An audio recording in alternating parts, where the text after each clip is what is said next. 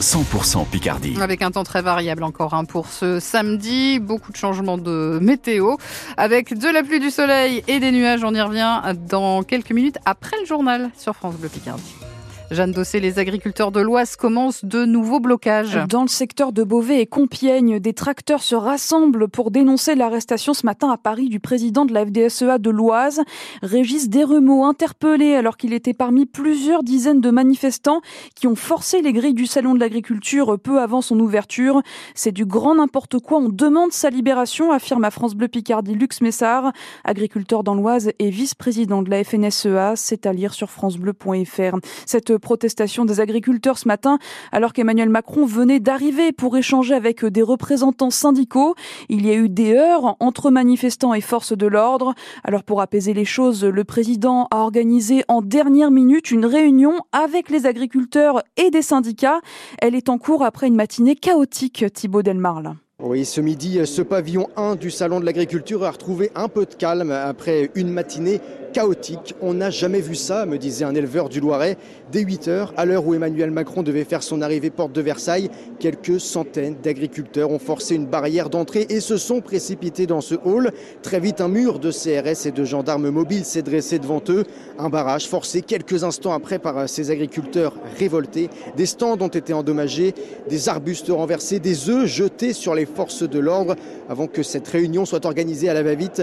Une réunion de plus pour Dominique Pipet il est agriculteur dans la Vienne. La réunionnette, on commence à en avoir marre. Les réunions, c'est bon, on veut du concret. On veut du concret. On est bien conscient qu'on ne va pas repartir chacun avec un chèque. On veut que nos produits soient payés leur prix. Tout le monde est au bout du truc. J'oublie pas tous mes copains qui, qui, qui, étaient des taiseux et qui se sont pendus au bout de leur fourche. Et dans ce hall 1, maintenant, les agriculteurs suivent la fin de cette réunion en direct sur leur téléphone ou les écrans géants. Maintenant, ils attendent leurs collègues, mais rien ne dit qu'ils vont arrêter leur mobilisation après ça. Les précisions de Thibaut Delmarle pour France Bleu Picardie depuis le salon d'agriculture. Le salon qui a fini par ouvrir ses portes ce matin avec près d'une heure et demie de retard. Certaines zones restent inaccessibles pour le moment. Plus d'un millier d'exposants sont présents, dont certains de la Somme. Neuf d'entre eux vont participer à des concours avec leurs animaux, vaches, chevaux et même chiens. C'est à voir sur francebleu.fr. Plusieurs dirigeants, notamment les premiers ministres canadiens, italiens ou belges, sont en Ukraine. Oui, ils font le point sur la guerre deux ans jour pour jour après que la Russie a attaqué l'Ukraine. C'était exactement le 24 février 2022. Kiev promet, je cite, de triompher des ténèbres alors que son armée s'enlise dans le conflit. Le cinéma ne doit pas venir un trafic illicite de jeunes filles. Les mots forts hier soir de Judith Godrèche sur la scène des Césars, l'actrice qui dénonce depuis plusieurs semaines les violences sexuelles dont elle a été victime de la part des réalisateurs Benoît Jacot et Jacques Doyon quand elle était adolescente. Les deux cinéastes nient les faits. Côté récompense pour cette 49e cérémonie des Césars, Anatomie d'une chute rafle tout. Meilleur film, meilleure actrice, meilleure réalisatrice pour Justine Trier. Ce long métrage est aussi en course pour les Oscars dans une quinzaine de jours. On revient sur le palmarès de ces Césars dans le journal de 13h. Bleu Picardie, les midi 3 en football. L'Amiens SC se prépare à un déplacement difficile ce soir. Ouais, les Picards qui restent sur trois matchs sans gagner et puis ensuite un match nul concédé lundi dernier contre Bordeaux dans les tout derniers instants. Tout ça, ça va pas être facile d'autant que les Picards ont affaire à un gros morceau. Les Corses qui sont sixième du classement de Ligue 2, qui en plus ont été relégués de Ligue 1 l'année dernière. Ça ne sera pas évident, mais le coach de l'Amiens SC Omar Daf fait confiance à ses hommes.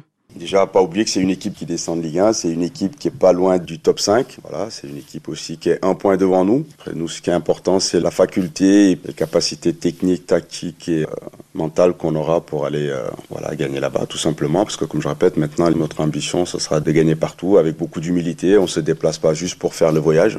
Voilà, on va là-bas en étant très, très ambitieux, très conquérant, sachant qu'on va jouer une équipe euh, qui est très, très solide à, à domicile c'est encore un beau challenge pour nous. Sur l'aspect mental et sur l'aspect physique, les joueurs sont bien préparés à enchaîner les matchs de ce niveau-là. J'ai pas de doute parce que voilà, c'est des, des gros moteurs, c'est des joueurs qui vont répondre présent, j'ai pas de doute là-dessus.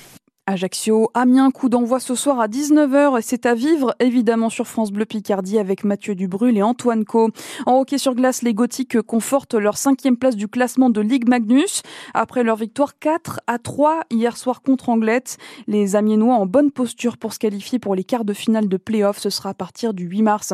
Et puis en tennis de table, l'équipe de France masculine se qualifie pour la finale des championnats du monde. C'est une première depuis 1997.